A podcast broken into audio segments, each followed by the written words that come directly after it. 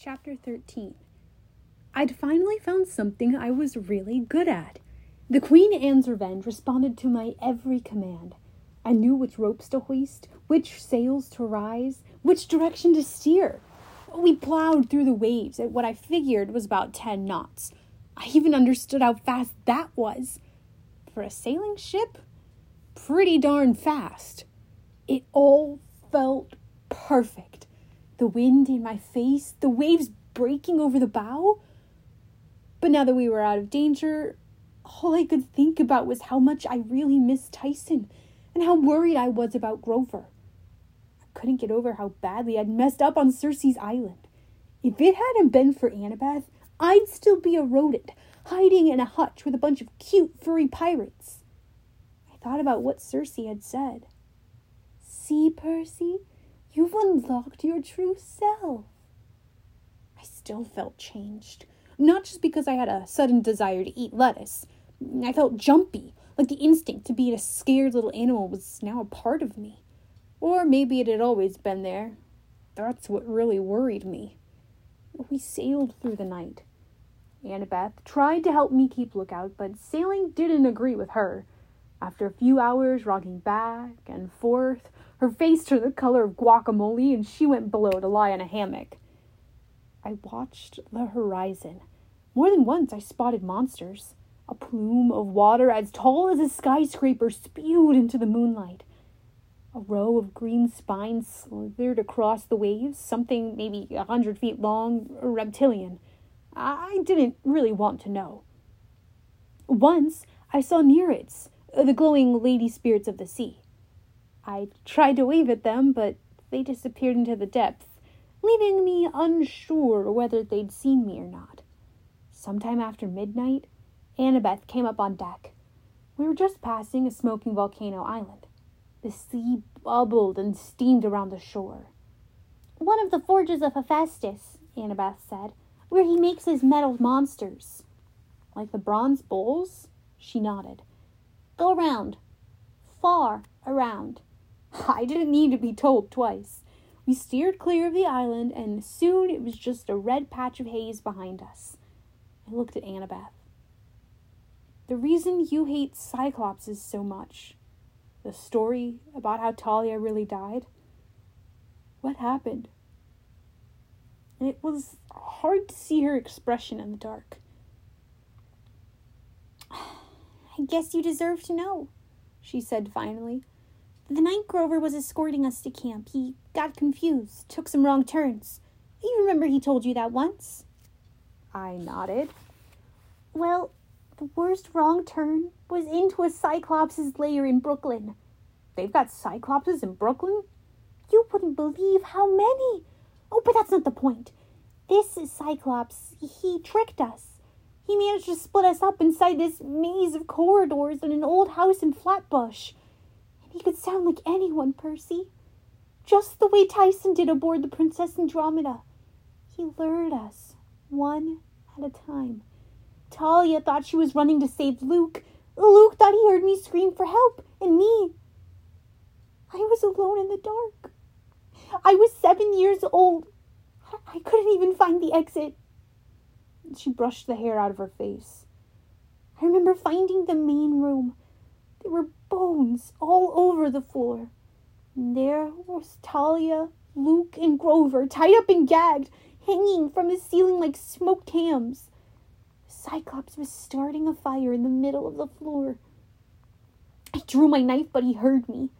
He turned and smiled. He spoke, and somehow he knew my dad's voice. I guess he just plucked it out of my mind. He said, Now, Annabeth, don't worry. I love you. You can stay here with me. You can stay forever. I shivered. The way she told it, even now, six years later, oh, it freaked me out worse than any ghost story I'd ever heard. What did you do? I stabbed him in the foot. I stared at her. Are you kidding? You were seven years old and you stabbed a grown cyclops in the foot. Oh, he would have killed me, but I surprised him. It gave me just enough time to run to Thalia and cut the ropes on her hands. Eh, she took it from there. Yeah, but still. That was pretty brave, Annabeth. She shook her head. We barely got out alive. I still have nightmares, Percy. The way that Cyclops talked in my father's voice. It was his fault we took so long getting to camp.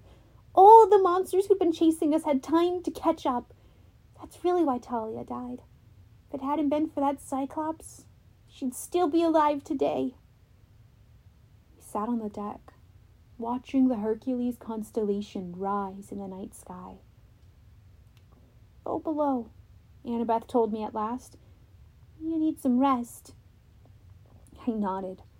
My eyes were heavy. When I got below and found a hammock, it took me a long time to fall asleep. I kept thinking about Annabeth's story. I wondered if I were her, would I have had enough courage to go on this quest to sail straight towards the lair of another Cyclops? I didn't dream about Grover. Instead, I found myself back in Luke's stateroom aboard the Princess Andromeda. The curtains were open. It was nighttime outside. The air swirled with shadows. Voices whispered all around me. Spirits of the dead. Beware, they whispered. Traps. Trickery. Kronos' golden sarcophagus glowed faintly, the only source of light in the room. A cold laugh startled me. It seemed to come from miles below the ship. You don't have the courage, young one. You can't stop me. I knew what I had to do. I had to open the coffin. I uncapped Riptide. Ghost whirled around me like a tornado. Beware. My heart pounded. I couldn't make my feet move, but I had to stop Kronos. I had to destroy whatever was in that box. Then a girl spoke right next to me. Well, seaweed brain? I looked over, expecting to see Annabeth, but the girl wasn't Annabeth.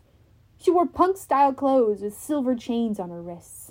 She had spiky black hair, dark eyeliner around her stormy blue eyes, and a spray of freckles across her nose. She looked familiar, but I wasn't sure why. Well, are we going to stop him or not? I couldn't answer. I couldn't move. The girl rolled her eyes. Fine, leave it to me and Aegis. She tapped her wrist, and her silver chains transformed, flattening and expanding into a huge shield. It was silver and bronze, with the monstrous face of Medusa protruding from the center. It looked like a death mask, as if the Gorgon's real head had been pressed into the metal. I didn't know if that was true or if the shield could really petrify me, but I looked away. Just being near it made me cold with fear. I got a feeling that in a real fight, the bearer of that shield would be almost impossible to beat. Any sane enemy would turn and run. The girl drew her sword and advanced on the sarcophagus. The shadowy ghosts parted for her, scattering before the terrible aura of her shield. No! I tried to warn her, but she didn't listen. She marched straight up to the sarcophagus and pushed aside the golden lid. For a moment, she stood there, gazing down at whatever was in the box. The coffin began to glow. No! The girl's voice trembled. He can't be! From the depths of the ocean, Kronos laughed so loudly the whole ship trembled. No! The girl screamed as the sarcophagus engulfed her in a blast of golden light. Ah! I sat bolt upright in my hammock. Annabeth was shaking me. Percy, you were having a nightmare. You need to get up. What? What? What is it? I rubbed my eyes. What's wrong? Land, she said grimly. We're approaching the island of the sirens. I could barely make out the island ahead of us, just as dark in the spot of mist. I, I want you to do me a favor, Annabeth said. The sirens will be in range of their singing soon. Now, I remembered the stories about sirens. They sang so sweetly, their voices enchanted sailors and lured them to their death. No problem, I assured her. We can just stop up our ears. There's a big tub of candle wax below deck. I want to hear them. I blinked. Why? They say the sirens sing the truth about what you desire. They tell you things about yourself you didn't even realize. That's what's so enchanting. If you survive, you become wiser. I want to hear them.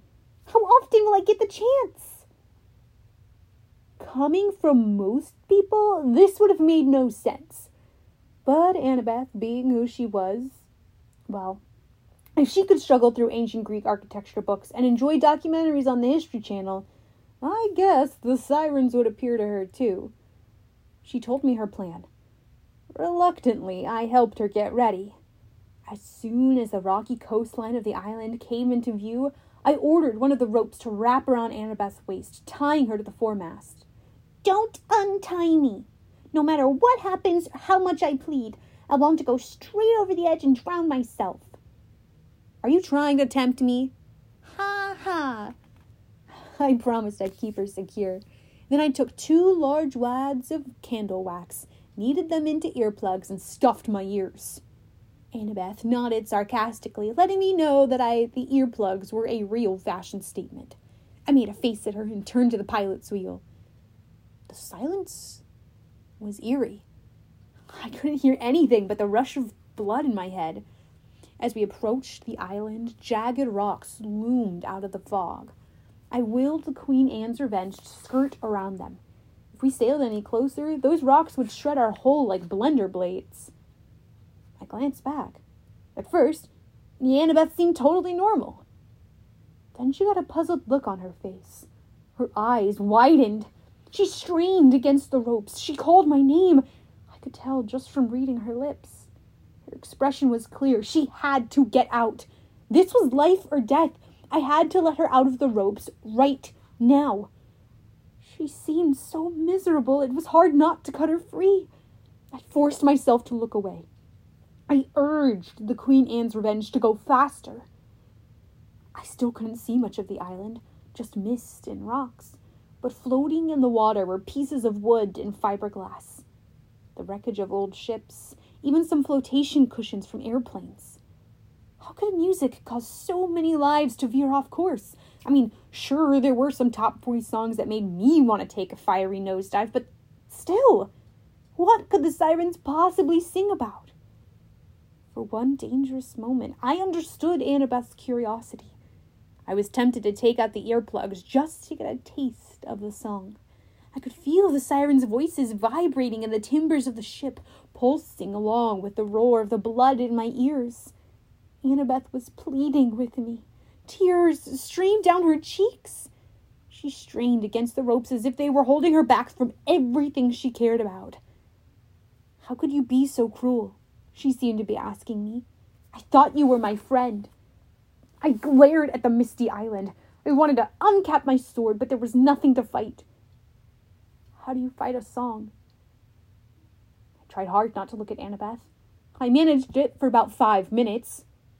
That was my big mistake.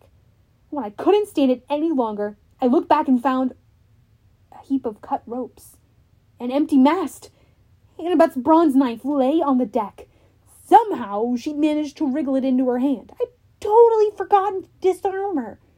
I rushed to the side of the boat and saw her, paddling madly for the island, the waves carrying her straight towards the jagged rocks. I screamed her name, but if she heard me, it didn't do any good. She was entranced, swimming towards her death. I looked back at the pirate's wheel and yelled, Stay! And then I jumped over the side. I sliced into the water and willed the currents to bend around me, making a jet stream that shot me forward. I came to the surface and spotted Annabeth, but a wave caught her, sweeping her between two razor sharp fangs of rock. I had no choice. I plunged after her. I dove under the wrecked hull of a yacht, wove through a collection of floating metal balls on chains that I realized afterwards were mines. I had to use all my power over water to avoid getting smashed against the rocks or tangled in the nets of barbed wire strung just below the surface.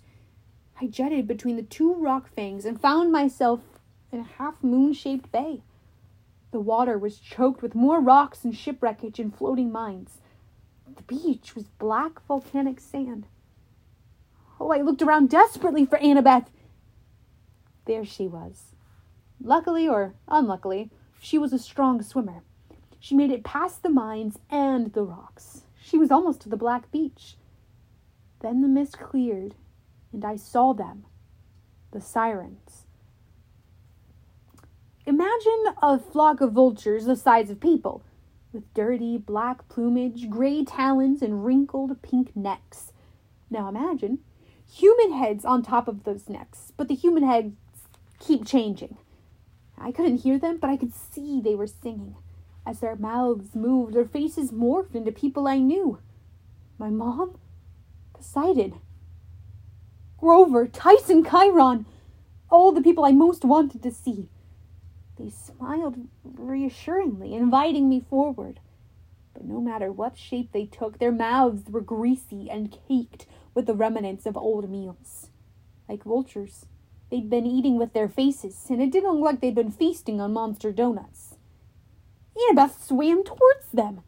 I knew I couldn't let her get out of the water. The sea was my only advantage. It had always protected me one way or another. I propelled myself forward and grabbed her ankle. The moment I touched her, a shock went through my body, and I saw the sirens the way Annabeth must be seeing them. Three people sat on a picnic blanket in Central Park. Feast was spread out before them. I recognized Annabeth's dad from photos she's shown me, an athletic looking, sandy haired guy in his 40s. He was holding hands with a beautiful woman who looked a lot like Annabeth.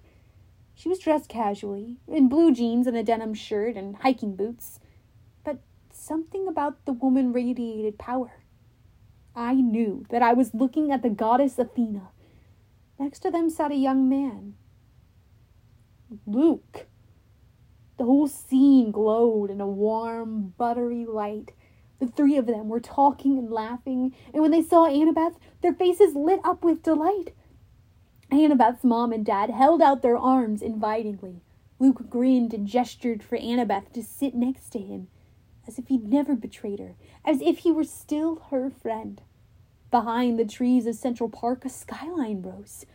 I caught my breath, because it was Manhattan, but not Manhattan. It had been totally rebuilt from dazzling white marble, bigger and grander than ever, with golden windows and rooftop gardens. It was better than New York better than Mount Olympus. I knew immediately that Annabeth had designed it all. She was the architect for a whole new world. She'd reunited her parents. She'd saved Luke. She had done everything she'd ever wanted.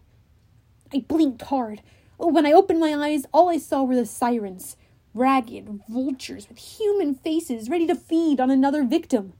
I pulled Annabeth back into the surf. I couldn't hear her, but I could tell she was screaming.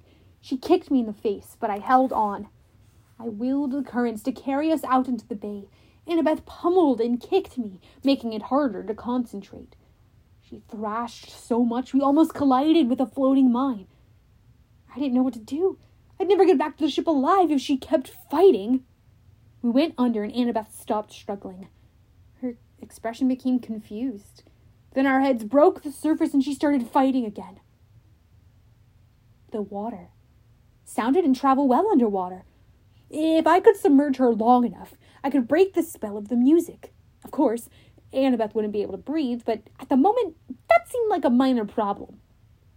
I grabbed her around the waist and ordered the waves to push us down. We shot into the depths 10 feet, 20 feet, I knew I had to be careful because I could withstand a lot more pressure than Annabeth. She fought and struggled for breath as bubbles rose around us. Bubbles. I was desperate. I had to keep Annabeth alive. I imagined all the bubbles in the sea, always churning, rising. I imagined them coming together, being pulled towards me. The sea obeyed. There was a flurry of white, a tickling sensation all around me and when my vision cleared, Annabeth and I had a huge bubble of air around us. Only our legs stuck into the water. She gasped and coughed. Her whole body shuddered, but when she looked at me, I knew the spell had been broken. She started to sob. I mean, horrible, heartbroken sobbing. She put her head on my shoulder and I held her. Fish gathered round to look at us, a school of barracudas, some curious marlins. Scram! I told them. They swam off, but I could tell they were reluctantly. I swear I understood their intentions. They were about to start rumors flying around the sea about the son of Poseidon and some girl at the bottom of Siren Bay. I'll get us back to the ship, I told her. It's okay. Just hang on. Annabeth nodded to let me know she was better now. Then she murmur- murmured something I couldn't hear because of the wax in my ears. I made the current steer our weird little air submarine through the rocks and barbed wire and back toward the hull of the Queen Anne's Revenge, which was maintaining a slow and steady course away from the island. We stayed underwater, following the ship until I judged we had moved out of earshot of the sirens. Then I surfaced and our air bubble popped. I ordered a rope ladder to, dr- to drop over the side of the ship and we climbed aboard. I kept my earplugs in just to be sure. We sailed until the island was completely out of sight. Annabeth sat huddled in a blanket on the forward deck. Finally, she looked up, dazed and sad, and mouthed, Safe. I took out the earplugs. No singing. The afternoon was quiet, except for the sound of the waves against the hull.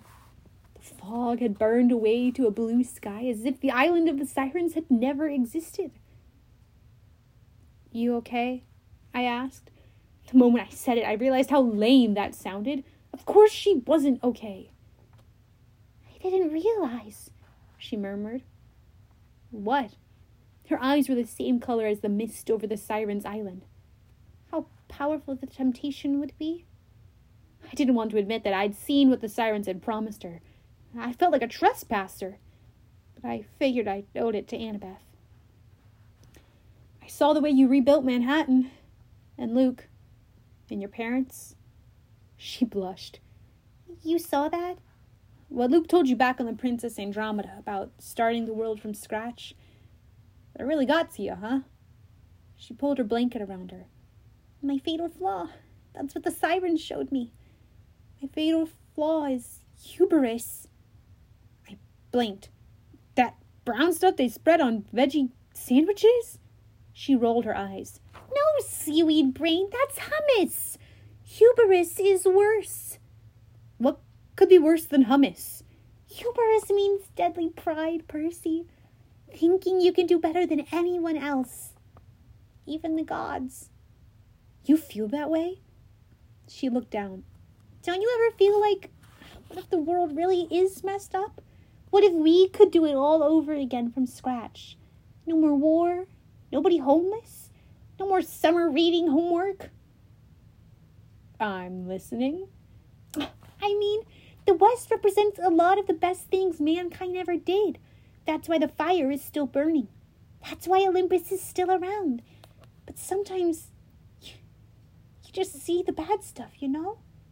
You start thinking the way Luke does. I could tear this all down, I would do it better. Don't you ever feel that way? Like you could do a better job if you ran the world? Um, no. Me running the world would kind of be a nightmare. Then you're lucky. Hubris isn't your fatal flaw. What is? I don't know, Percy, but every hero has one. If you don't find it and learn to control it, well, they don't call it fatal for nothing. Thought about that. It didn't exactly cheer me up. I also noticed Annabeth hadn't said much about the personal things she would change, like getting her parents back together or saving Luke. I understood. I didn't want to admit how many times I dreamed about getting my own parents back together. I pictured my mom alone in our little New York apartment on the Upper East Side. I tried to remember the smell of her blue waffles in the kitchen. It seems so far away. So, was it worth it? I asked Annabeth. Do you feel wiser? she gazed into the distance. I'm not sure, but we have to save the camp. If we don't stop Luke. She didn't need to finish. If Luke's way of thinking could even tempt Annabeth, there was no telling how many other half bloods might join him. I thought about my dream of the girl in the golden sarcophagus. I wasn't sure what it meant, but I got the feeling I was missing something. Something terrible that Kronos was planning. What had the girl seen when she opened the coffin lid? Suddenly, Annabeth's eyes widened. Percy? I turned. Up ahead was another blotch of land, a saddle shaped island with fro- forested hills and white beaches and green meadows. Just like I'd seen in my dreams. My nautical senses confirmed it 30 degrees, 31 minutes north, 75 degrees, 12 minutes west. We had reached the home of the Cyclops.